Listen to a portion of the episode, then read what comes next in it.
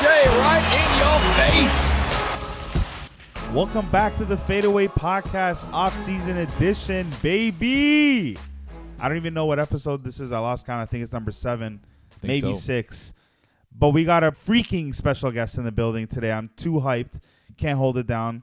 Zayd, you wanna you wanna tell me? Actually, before we get into that, why don't you tell me how you are, man? How's how's your weekend? How's everything going? I'm doing well. Everything's died down from the transaction week, the busy, busy week we had, going through all the moves, going through all the trades, the signings. You know, things are still trickling down and happening. Um, but just looking forward to the season and looking forward to you know the rest of the interviews that we have uh, lined up. You know, for for for for everybody. Um, so yeah, it's, it's, it's been good. Obviously, uh, being on lockdown isn't the best, um, but I think Definitely not the we've, best. We've made the most of it by going elsewhere.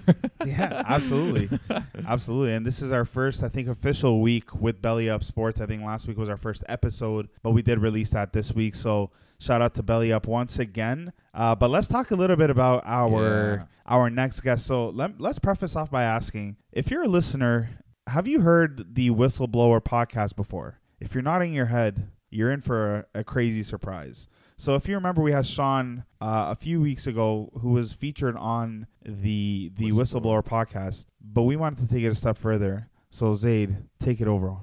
Take so, it home. As you know, you know Tim is the name of the referee in question in the Whistleblower podcast, but Tim is also the name of the creator of the podcast and who narrates and hosts the podcast all throughout. Tim Livingston. Yes, that's right. We have Tim Livingston on with us today. You know, we had a really, really interesting conversation. You know, we, you know, obviously we're we're big fans of the podcast and we really enjoyed listening to um, I believe the, the 10 part podcast series that it was. Um, but we, you know, we asked him, you know, a few things. We asked him um, about his relationships with certain NBA players that he's got, um, you know, certain findings that he found throughout his his journey in investigating and creating this podcast, you know, and he provided us with a lot of information that was was dope to hear. You know, some information that you know may have been stuff that didn't really surface on the actual podcast. Yeah. um, and it was just a great conversation. He's you know very down to earth. He was you know he was so good to us, and you know was so welcoming of our questions, and, and it, it was it was really dope to, to Yeah. sit and talk with him. and and we won't ruin the surprise, but he did um, he did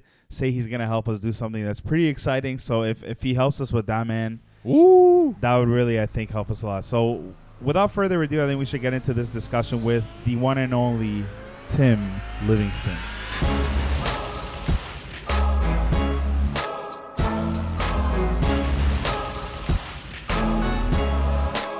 Ladies and gentlemen, Tim Livingston. Tim, how are you, sir? I'm doing well. Thank you guys for having me. Oh man, it's our pleasure. Uh, like we said in the intro, we're such big fans, and we're happy that we're doing this. So uh, we appreciate your time tonight, man. Thanks a lot.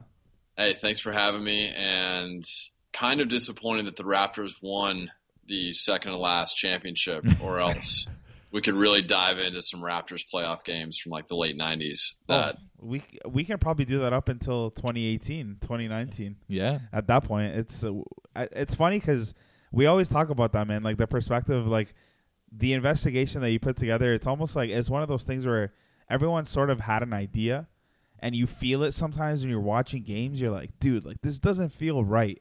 But then you know, obviously, no one actually goes above and beyond the, the way that you did. But uh, it's it's funny you bring that up because we always talk about that. we always talk about like inherently in our minds and in how we, however, like we comment on the games, especially as Raptors fans, we're always like, man. We always get shafted with the calls. We always get screwed over by the refs because you know Canadian team, not American. Nobody wants to see us in the finals or in, further along into the playoffs. So, you know, when you came out with this podcast, you know, essentially breaking down, you know, the whole scandal and the investigation, which we'll get into to later on, it was so interesting to hear someone else's perspective, and especially someone with, you know, obviously you're you're speaking as a fan, but you're also speaking as someone who actually investigated and did some real journalism into the scandal. So, you know, let's just start with, you know, you know, what really inspired you to get into the story and to get into, you know, really figuring out what happened with this investi- investigation and what really happened with the scandal. I think it's the same thing that you guys are alluding to. It's as a fan, I watched basketball games, NBA games on the biggest stage that I thought were refereed so atrociously that there had to be something deeper there, right? It's it's not, you know, I think we interviewed this guy Carmichael Dave in Whistleblower, who's a Sacramento Kings um, radio personality, and he said it best. These games, the the really controversial games, were officiate. It's not just one bad call, right? It's not just you know was he safe at first base or was he out? Um, was it fair? Was it foul? These games were call after call after call after call that it really for a basketball fan it made you sick to your stomach. And it started in 2002 i think for me in high school as a lakers fan. Um, and watching the lakers beat the kings and just and feeling bad about it.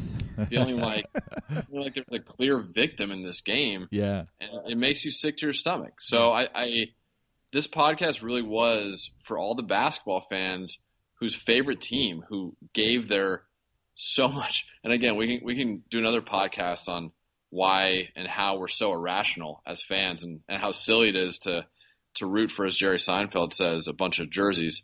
Hmm. But I mean, it, it's it's what we do, and it's the most important one of the most important things in my life, and I'm sure it's the same with you guys. So yeah, absolutely. it's it's just it's it's look, I, I with all my friends who are really into politics, I'll take sports all day over that corrupt realm. But this is it really starts off from being a fan and wanting to know if there was something here because we've all been labeled conspiracy theorists. Those of us who had the audacity to suggest that there was something going on. Yeah. And I think that's where it stemmed from. You're absolutely right, Tim. And I, I just want to mention one thing that you, you talked about this on the podcast. I'm not even sure which episode exactly it was, but you made an analogy where it was like telling a sports fan that the league is fixed or rigged in, in any way is almost like telling a child that Santa Claus is real. And that was Not real. that was one of the most profound things because it's so true. You know, it's it's like wow, like you know, as an adult, you think, well, who is this ridiculous kid that thinks you know Santa Claus is real? But now we're all these adults who have this hard time believing that uh, you know the league would operate as a business and do whatever is in the best interest of the business because of our love for the sport. It's almost naive in a sense. So I, I you're totally right about that. Um, I want to ask you, Tim, when you started investigating this, because this was an eight year long investigation. Um, were you with a network when you had started investigating? Were you sitting at home and this idea came about? Like, what what was the you know the the beginning process like? And if you were with a network, did they give you any backlash with regards to the idea of going after such a big you know organization like the NBA? That's a great question. So the Donaghy article that started this whole thing off was only the second article that I ever got published. And I was writing for this all started back in 2012. Um, I was a couple years out of college and I was at a bar with this guy. I was explaining to him, and, and I don't want to get too far off topic. I'll bring it back to Donaghy and, and the scandal, but um, I'm just a sports nerd in general. So I was explaining to him the archaic nature of NFL fourth down strategy and how football coaches, because they all are focused on not getting fired, um, mistake basic math. And this was 2012. It's gotten better since then. I mean, long story short, in American football, you should go for it on fourth and short on your side of the field every single time. yeah, Yeah. And so I started. That was like I wrote this article about Chip Kelly, who at the time embodied what I was talking about, and the article did really well. And it was the first thing I ever got published. And I had an editor at the Post Game, which was at the time a part of Yahoo, but wasn't directly affiliated with Yahoo, and that's important. Um, or they they were, but they weren't. It wasn't Yahoo, right? It was Yahoo's like main sports blog. okay, And and so he basically said, "Hey, this did really well. You know, write whatever you want." And I wrote about the catalyst for the article was Tim Donaghy. There was this minor, minor, minor news story about Tim Donaghy attending his first NBA game since he was a ref. It was five years after he'd refereed his last game. I I believe it was a Mavericks game because him and Cuban on the low are homies. And, and you know he attended a game and so i wrote the, the piece and my editor was like nah this isn't really relevant um, and he made me go back and write it and, and add something current and conveniently this is when david stern was just a complete oligarch and this was i don't know if you guys remember this in 2012 the spurs they rested it was either a back-to-back or a back-to-back-to-back Mhm. it was a primetime game against the heat Yeah. and they rested duncan ginobili and parker Yeah. I believe all three, definitely two of the three. And Stern fined the organization five hundred thousand dollars. Right. But the game was fantastic. Didn't they It was one- win? Didn't the Spurs win that game, or it was They- a super lost. close one? Yeah, exactly. They lost by like two points. Yeah, I remember that.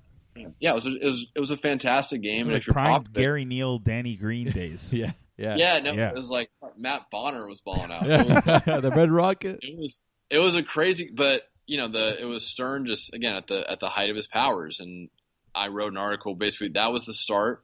And then I wrote about Donaghy, and he somehow Donaghy somebody sent it to Tim Donaghy, and then Tim Donaghy reached out to me, and, and that's where this whole thing started.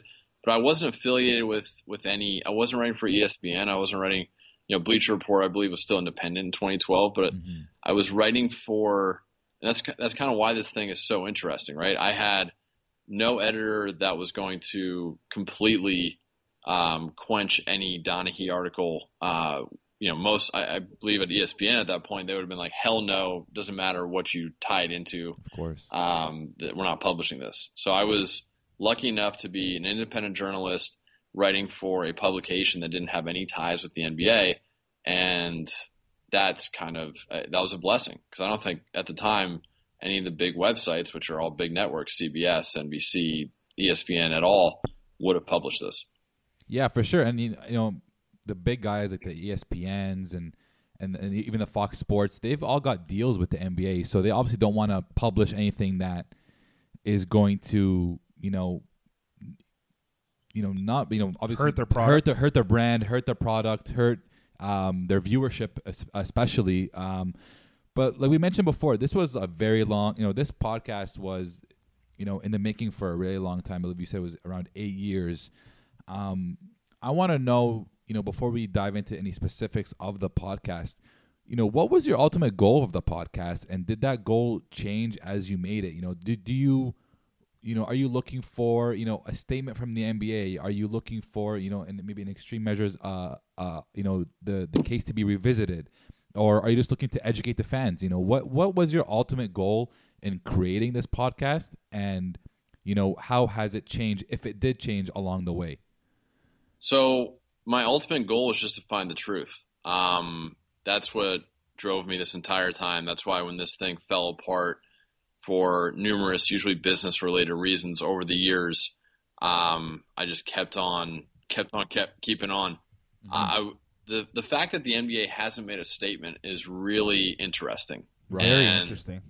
it, you know, we've reached a point where I, I know that they have heard this. I mean, everybody, um, you know, ESPN, Patrick, The Ringer, um, Barstool, they, this is all on every, this is on a lot of people's radars, but it, for whatever reason, the NBA hasn't been compelled to make a statement or answer any questions that we've posed or that anyone else behind the scenes has posed.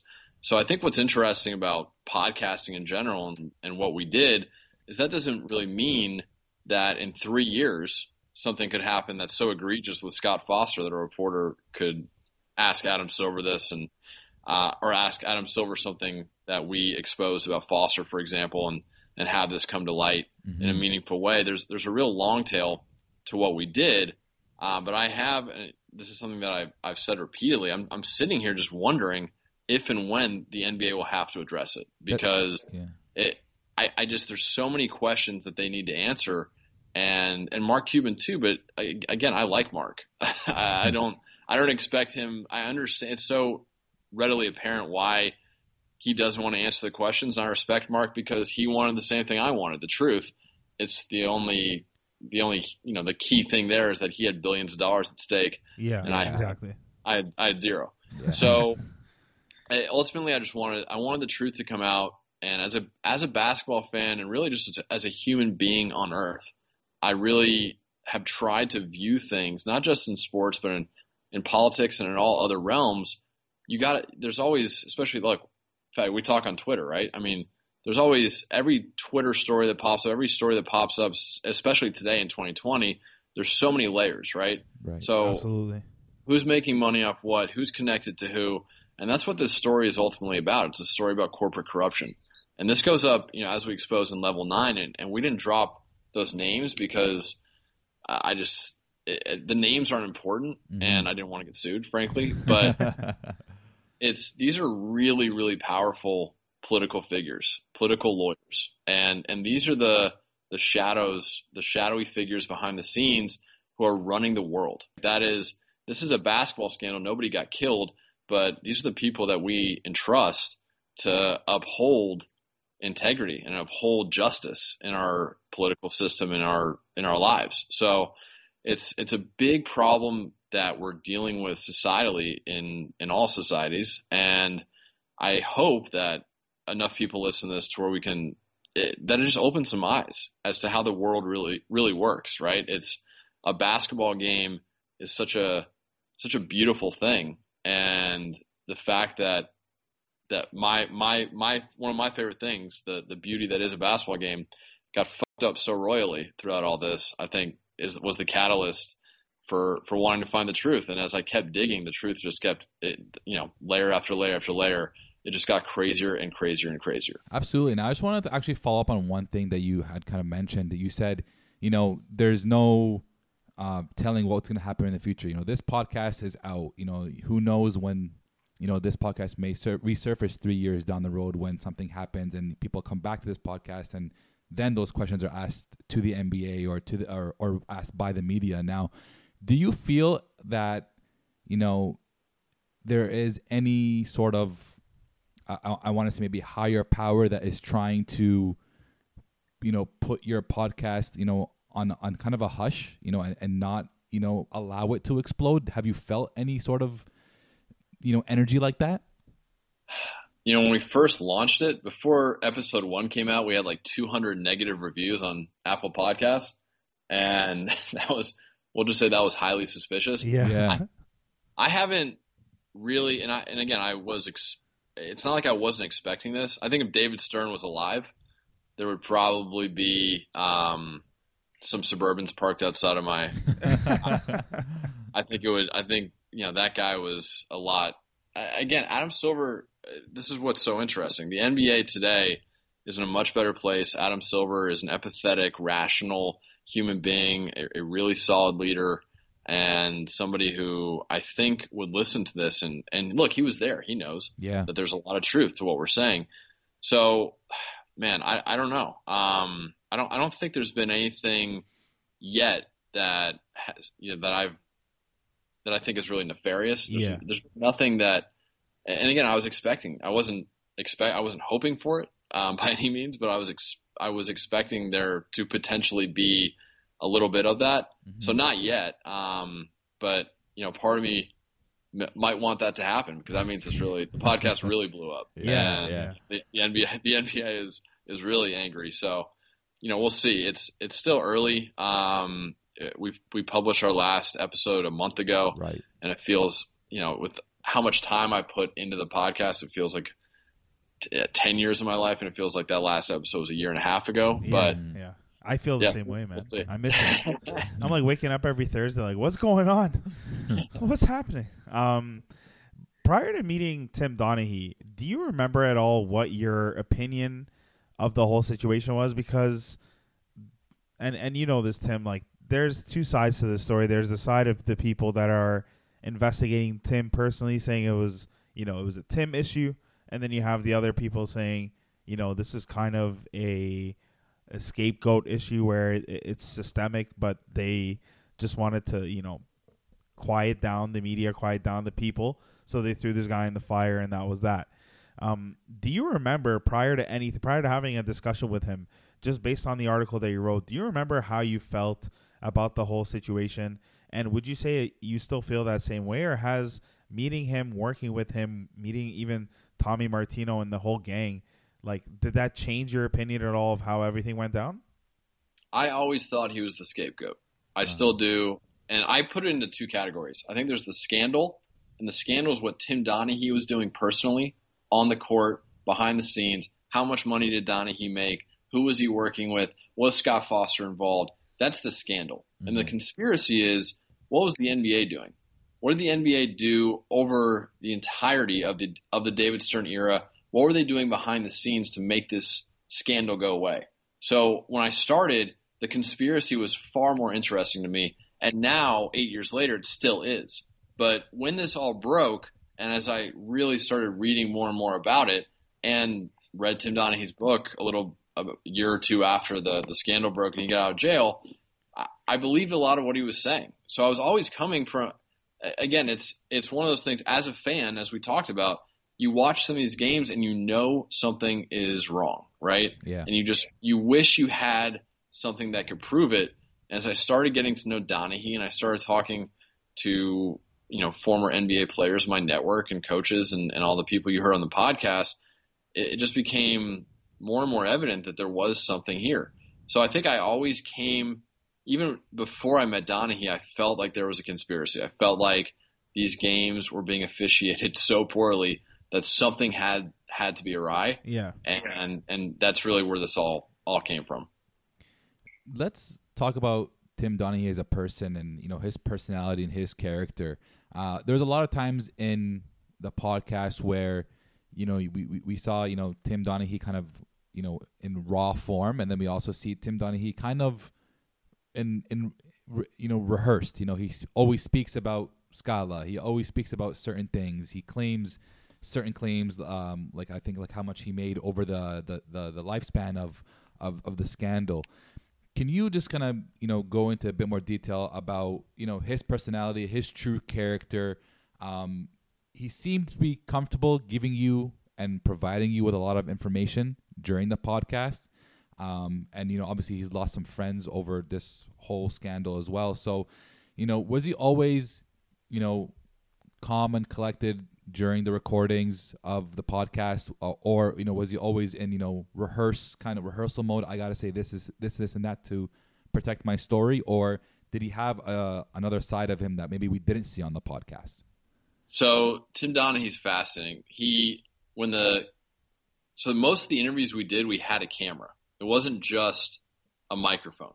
So we were getting the video as well as the audio. And when a camera is in front of Tim Donaghy, he is a completely different person than Tim Donaghy just shooting the shit, drinking beers. That scene that we, you know, where he kicks down the stall door when Tommy's taking a shit, I believe that was episode three. Yeah, yeah. In, in that, in that whole, that whole night, right, with Tim Donaghy telling stories, drinking Michelob on ice, drinking Michelob lights on ice, which is still the most bizarre Yeah. thing. That, that, I had to mention that because it's one of those things that just summarizes him as a character so Yeah. well. Absolutely. He's just a really vulgar, crass human being, which is fine because I again if if he if that was what he, I, I what really irks me and a lot of athletes that we watch on TV fit this mold, right?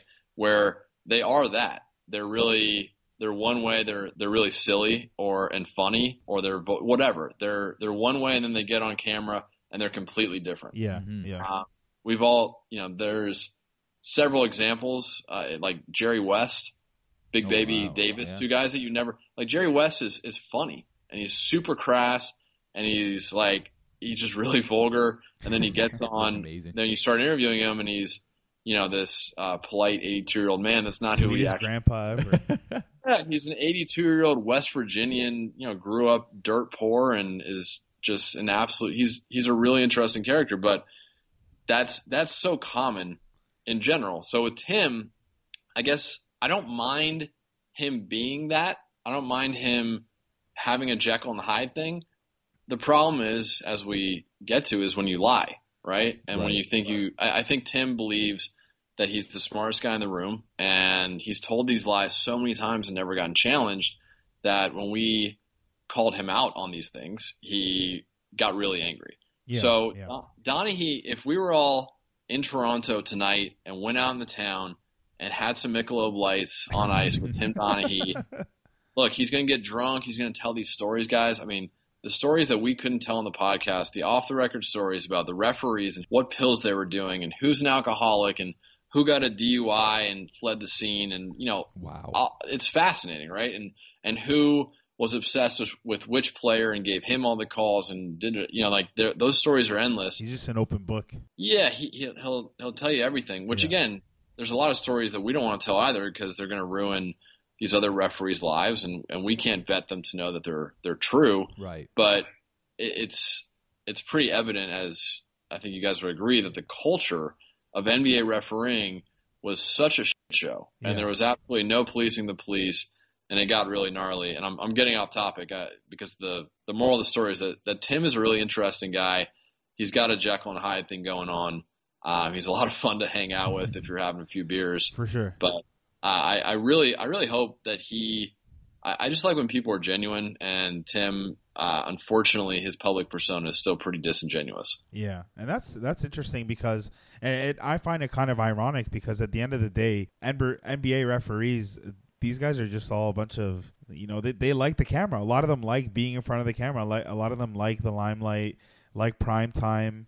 Um, you know, Scott Foster, a guy you talked about on your on your podcast, that guy loves the cameras. Mm. I, I wouldn't I wouldn't doubt if he had cameras up in his house just 'cause- so he could be in front of cameras all the time. You know, he's he's just that guy. He's very theatrical. So it's kind of ironic that you say he's a completely different person in front of the camera, w- given all you know what we're talking about here. Um, but Tim, journalistically, when you start investigating a story like this, and this is something that I um, I was talking about over Twitter as well, but how do you get in touch with these people, man? Because like you weren't, like you said, you weren't affiliated with ESPN, you weren't affiliated with you know any any real real big name media member. Uh, yeah, Tim got in touch with you, but you had like you had Sheed on your podcast, man. Bonzi Wells. You know what I mean? Like Wow. these guys aren't aren't these guys aren't scrubs. you know what I mean? Like how do you get these guys? Like, uh, and this is kind of a question selfishly asked because we want to know because this is what we want to do. We want to be able to you know lure people in and have these great conversations. So share with us your secrets, man. How do you how do you get in touch with these folks and get them to sit in front of you? So it all started. I, I got into the NBA circles about five years ago um, through a mutual friend, and I was doing my own. So after the post game, after writing for them for a year or two, I started my own company. It was called The Lead, and The Lead was a sports newsletter that I wrote every morning for three years, and we built up a decent following. Um, I sold it to sold it. I always say this guys. like you know you, you hear, oh, I sold it to, and you think I made money. Let me be clear, I did not make any any real money off of this acquisition. But I sold it to the Chernin Group, who owns you know Barstool and Action Network and um, all those companies. So I I built, I kind of just did my own thing, um, invested my own time and money into starting my own company. And in the course of doing that, I made a lot of connections. A lot of people started reading my my stuff. So I, you know, before I got into podcasting, I'm a I'm a lowly writer.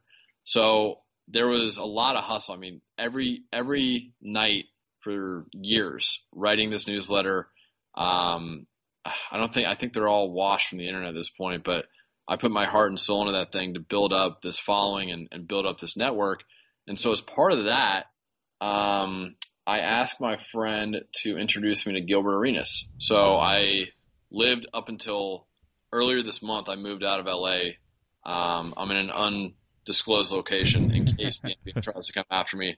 Um, but I had my daughter was born in March, and uh, LA, as you guys know, is a very expensive city. I, I'm born and raised in LA. My wife's from the southeast, so uh, we moved right after the podcast wrapped, and we're we're actually house hunting right now um, in the southeast. I'll, Wow. I'll give Congratulations, man! A lot of big moves for the family. Yeah, man, we're we're lots of big moves. She was like, "Really? You're going to produce this podcast? We're going to move ten days after." I'm like, "2020, fuck it, let's just let's go." So I I got a, a lunch with Gilbert Arenas, and this is when he was incredibly reclusive. He had had that really really bad WNBA post. He had just done, done the thing with Nick Young's son, basically torturing Nick Young's son. Oh been yeah, Oh, I yeah, remember know that that when he one, made him cry all over the house. Yeah, so Yeah. Gilbert had been had totally disappeared, but I thought this guy was really interesting because I he was completely uncensored and was a obviously an incredible basketball player, Oh yeah, and I just wanted I just wanted to meet the guy. And long story short, we sat down for lunch. He was like two hours late. I had a couple couple drinks. I'm not I'm not a big drinker too. All these stories with Donaghy and Gilbert involve alcohol. but he, I looked him in the eye and I was like, "You're really interesting. Why aren't you doing this? Why aren't you doing that? Why haven't you branded yourself this way? Why blah blah blah?" And we formed a, a relationship over the the next couple months. And he just started. Gilbert Arenas just started calling me every day. Oh, And I was like, sick. Gil- I was like, I was like, Gilbert, do you want to start a production company? This is what we should do. You know, this should be our strategy. Uh, you know, I have a, I set up a show at Complex through some connections there, and we launched that. Started a production company. when that fell through, um, we started the No Chill podcast. And, you know, Gilbert didn't know what a podcast was. I was like, I, obviously I had been into podcasts for a while. I was like, look, you just, I put a microphone in front of you and you're, you're just going to talk. Legit, yeah. and I was gonna I was gonna co-host that, and because I was still working at the Action Network, this this was after the lead my startup got acquired. So, long story short, Gilbert Arenas kind of gave me that street cred, and I also did this project with Nate Robinson that you can check out. Do you guys remember when Nate Robinson was going to play football before he got knocked out this weekend? Do you guys? yeah. Yes, I do. Yeah. So Nate Nate Robinson was supposed to five years ago play football, and that was my idea. So we did a video and we launched it and went viral. And so I got to work with Nate too. And so I was working with Nate and Gil. And again, by the way, Nate, we had a, a sh- like an HBO show ready to go Wow. where, where Nate was going to try an, an NFL comeback. And then he, for a lot of reasons, it fell through. And to see him get knocked out by Jake Paul, I'm just like, dang. And I, I, Nate's a good guy, but he um, isn't as farsighted as as I'd like him to be.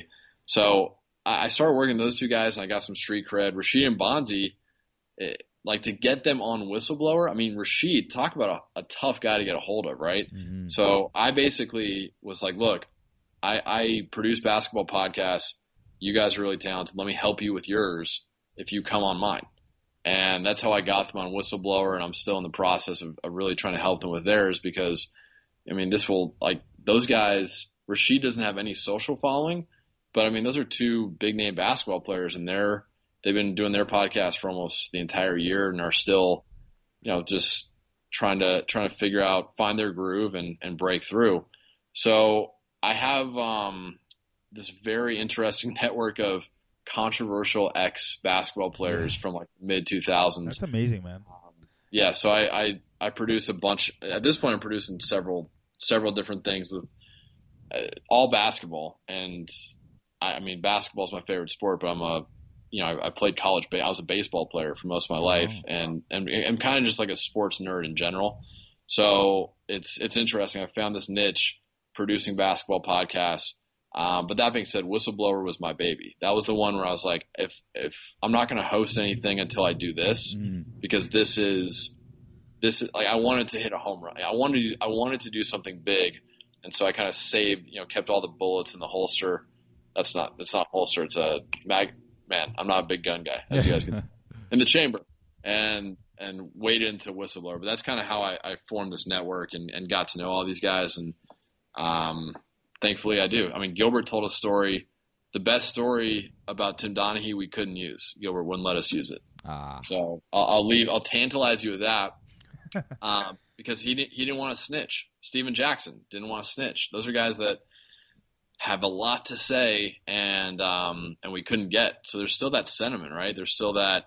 Um, you know, a lot of these guys don't want to snitch. Like snitches, obviously culturally, um, that's a big thing Yeah. in the black community. Like these guys, like yeah, Donaghy like he Gilbert recalled a game in which he knew Donaghy was cheating and fixing Wow. it, and wouldn't let us use that. Um, same with Steven. So I, I respect that, and thank God Rasheed and Bonzi were willing to talk on the record about all of it because I mean it was tough to get. So it's actually it's actually funny. You list all those names. You listed Stack, Gilbert, Nate, Sheed, Bonzi. Yeah, Tim. just get us one, bro. Not even that, Tim. I think I think you've got to type Tim. It's all the Yeah. controversial guys, eh? all the controversial guys. That's the, the only guys that are really interested because that it all goes back to you know your the earlier question about Donaghy. You know, Gilbert Arenas is nuts, but at least he's Gilbert. At least he's himself, right? Yeah. Yeah. He's just he's going to put it all out there, and, and you might he might see he says things, and again, I'm his business partner. He says things that I'm like, Gil.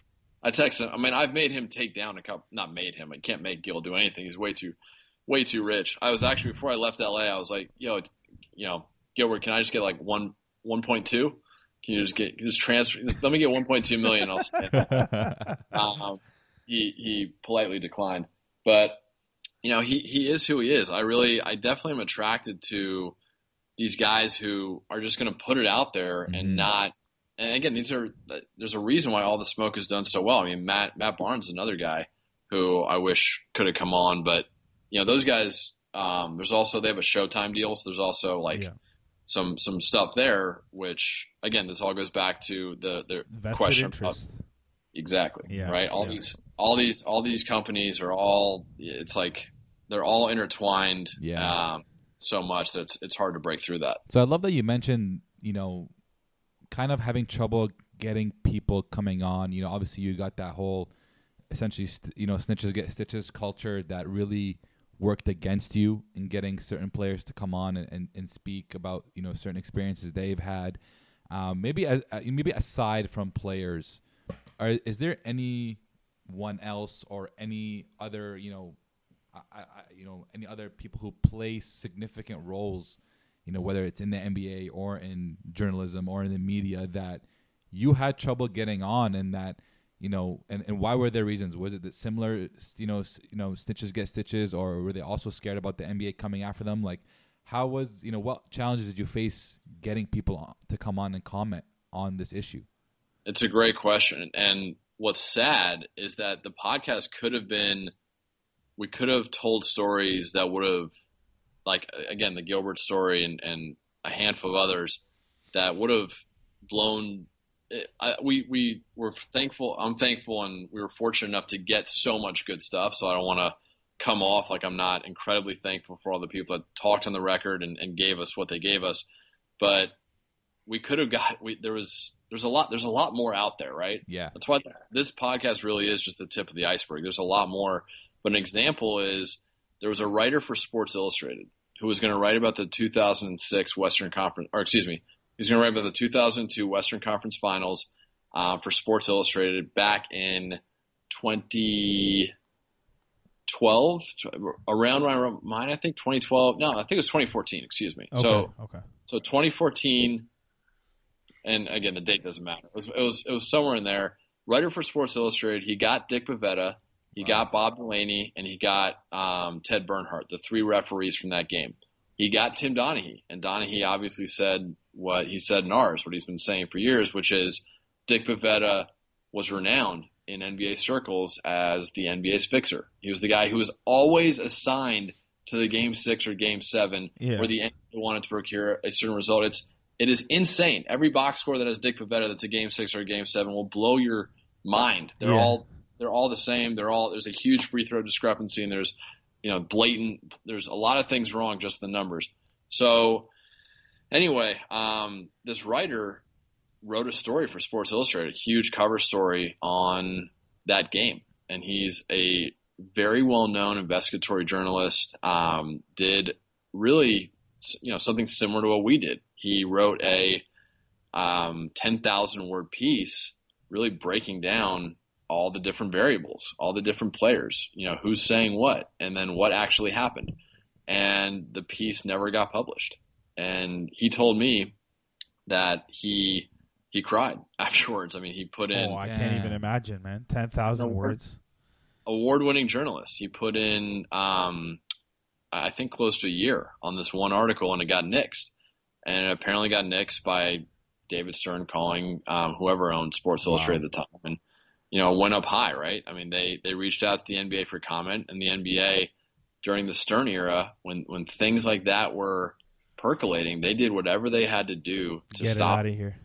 yeah, so Yeah. that story's nuts, right? And that that writer, he would tell me that story. Unfortunately, though, he works for a media company that is owned by one of the NBA. And I don't want to be too specific here, but he works currently for a media company that is owned by one of the NBA's big partners, right? So just wink, wink. It's either Disney or Turner. Um, Gotcha. But but that's a guy who like he couldn't talk because if he's going to comment um, on a podcast or you know appear in a doc or do whatever as part of his contract, um, it he has to get permission from uh, that company's PR team, right? So that's one where I actually I didn't even want to put it on that company's radar um, too early because there was, and this is something that I had to do repeatedly here was, in, as far as reaching out to people, I, I had to wait towards the end because I didn't want to reach out to Mark Cuban two years ago, or not two years ago, but in November of 2019 and say, Hey, Mark, I'm doing this podcast. Here's what I know so far, right? I reached out to Mark Cuban later in the game um, for that reason. So, you know, I, I, think I reached out to Mark when we had already the podcast had already been released. So that whole Mark Cuban episode was really yeah. happening in real time. Wow. And anyway, so that's just it's unfortunate, but that's how the world works, and that's why this scandal was so hard to expose was yeah. for reasons just like that. Yeah, and and I mean, you you met a guy who spent a year on an article and it got nixed, and you spent eight years on it, but at least you know got the chance to see it come out and see how you know people react to it. And to that point, you mentioned earlier the podcast blew up, and you know on on the Le Batard show, which is ESPN, right? He's with ESPN. Yep. Yeah.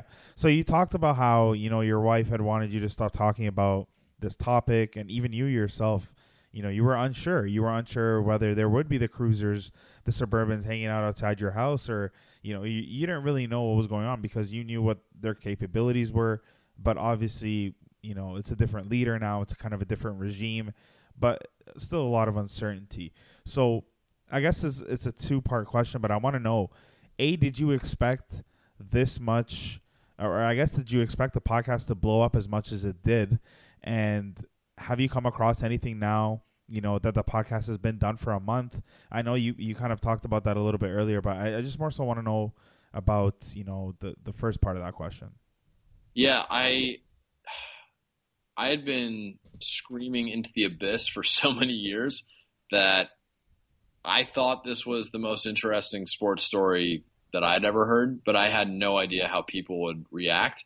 So I think whenever you create something and, and put as much into it as, as I did and as our team did, um, it's always scary, right? I mean, it's, you, you hope that a couple million people are going to listen to this thing, but you have no, you have no clue. And, and my expectation was, I really didn't have an expectation. And I think I've learned, I've, I've been doing this stuff for a little while now and not having expectations is just the way to go. Um, because if you do, then usually 99% of the time, whatever you produce or whatever you put out there or whatever you hoped was going to happen doesn't live up to the hype, doesn't live up to what you had in your head. So I had seen this thing crash and burn so many times that I was just so excited that the story was going to be out there. Um, but I didn't know. I mean, Tenderfoot, who we produced it with, this was their first sports podcast. They were trying to break into, you know, they were trying to bridge sports and true crime. Mm-hmm. They had a 90% female audience. They wow, didn't, interesting. Wow. They didn't have, like, Tenderfoot was, this was an experiment for them. Uh, Donald Albright, who's the president of Tenderfoot, who's the man who believed in the story and, and gave us everything we need, needed to make it. And then also taught me so much over the course of production on, on how to make a podcast. Um, but yeah, Tenderfoot took a took a swing on it, um, and I I really genuinely had no no expectation whatsoever. I just wanted it to open people's eyes. I wanted the truth to come out, um, and thankfully both those things happened, and the the response has been incredibly humbling. And getting to go on Le Batard and Patrick and uh, Bill Burr and all these you know all these people who like getting on those calls and having those conversations is it's, it's all pretty surreal, man. There's got to be yeah. a little part of you that sits there and remembers back in 2012 when you were just writing this story and you're like, man, now Bill Burr's in my DMs, uh, Le Batard's in my DMs, Patrick, like the whole gang. So there's got to be a. Do you ever think about that? Like, you ever think about how how it all started?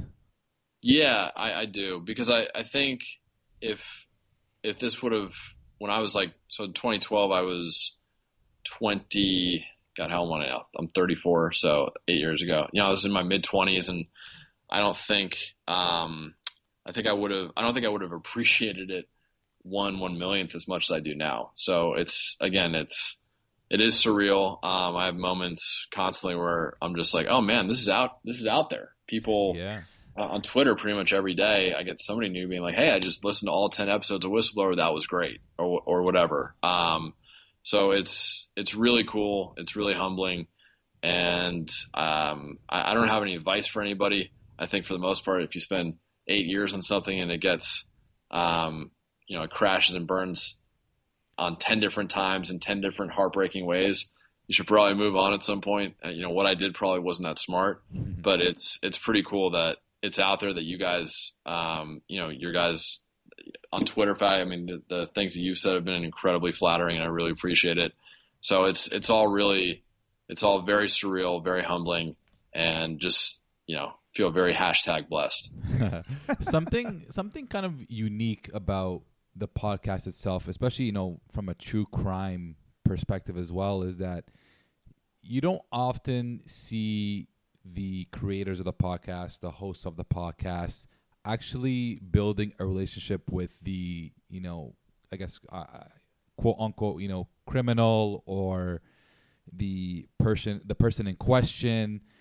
In this case, we saw you build a relationship with Tim and and and his friends uh, and Tommy um, and his kind of and his crew, and we saw your relationship kind of go like you said. You guys would go out, you guys would talk, you guys would talk off the air. You would you had a relationship off the air, and we saw near the end how you know Tim got mad at you and you were speaking with Tommy and trying to get him on to comment and, and get him to talk and talk about why he was mad and what he didn't like about what he heard from what you released.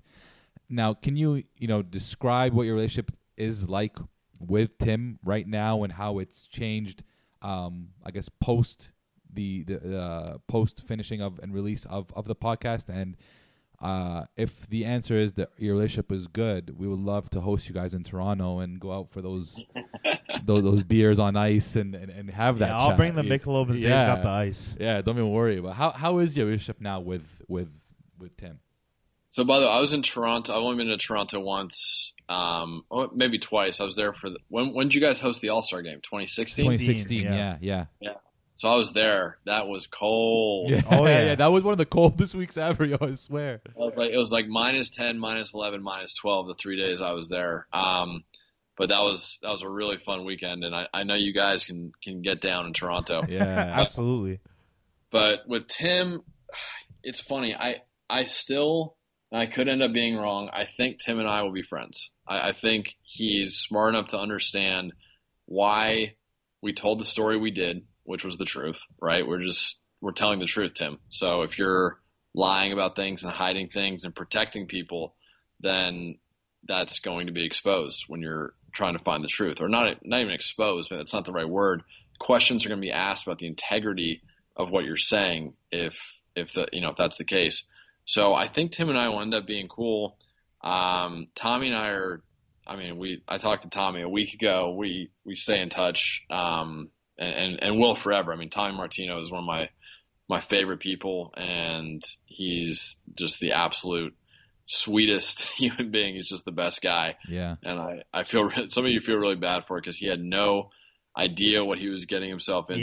Yeah, yeah. I was just gonna say that. Yeah, and had no idea how big this got. You know, he was the last episode. That was what was so shocking. He's like, listen, he, you know, he's listening to the podcast too, and he's like, I, we, we were pawns.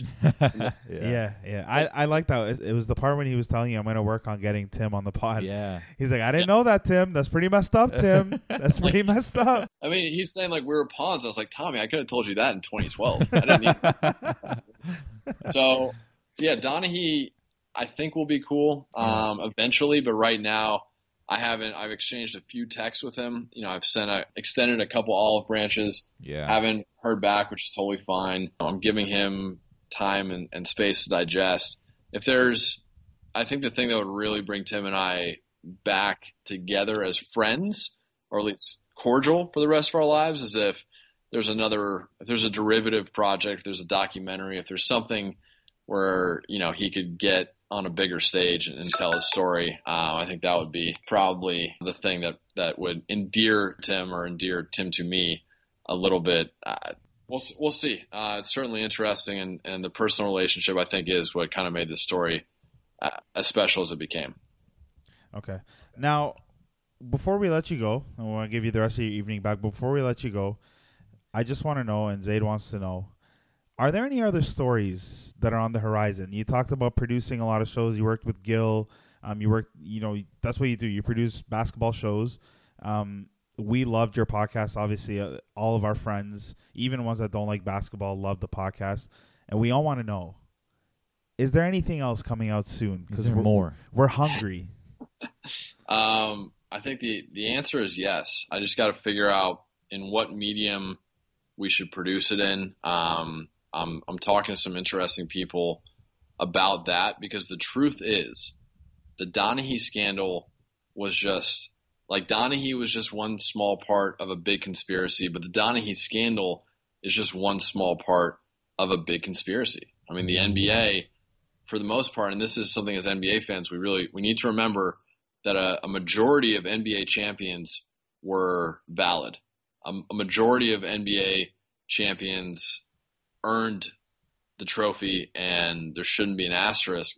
However, there was a lot of bad things going on in the NBA, not just as far as game manipulation goes, but culturally um, and with specific stories and specific scandals throughout the course of the NBA. I mean, we're talking corrupted labor negotiations. We're talking about, you know, a corporation that, in my opinion, had a lot of unethical things going on. Yeah. So the bigger story for me is the bigger story about the league and about the man who ran the league, David Stern. Cool. So that's that's what I'm focused on next. I think the ne- the follow up to the story and and I, again, I don't know how soon it will come out. I hope it's not another eight years, but that's what I'm investing. You know, and again, I'm not. I've been investigating this for so long. I know. I know the story. I know that there's more here. I know, you know what what's next. Um, I'm just looking for the right the right medium and the right partners to tell it. Yeah. No. Fair enough. Well. With that being said, I mean, we were super appreciative of your time beforehand, and this was such an amazing interview. Um, I, I personally had a great time, and you know, with regards to those partners, you know where to find people who want to know how to talk some basketball. Yeah, so hey, hey. you know where to find us. But uh, no, with that being said, Tim, uh, I just want to say thank you. I think uh, Zaid is also is grateful, Absolutely. and our producer Kiro. Uh, we're all just super happy to have you on, man. Thanks so much for your time. Hey, thank you guys for having me. Um, yeah, and any, I'll, I'll talk. I'll, I'll tell you what. I'll talk to Gilbert and see if I can get him on. Um, no, no guarantees. No guarantees, but, um, but that's that's good enough shot. for me. Man. Shoot it. Yeah, yeah we'll get. I'll, I'll, I'll work over the. I can.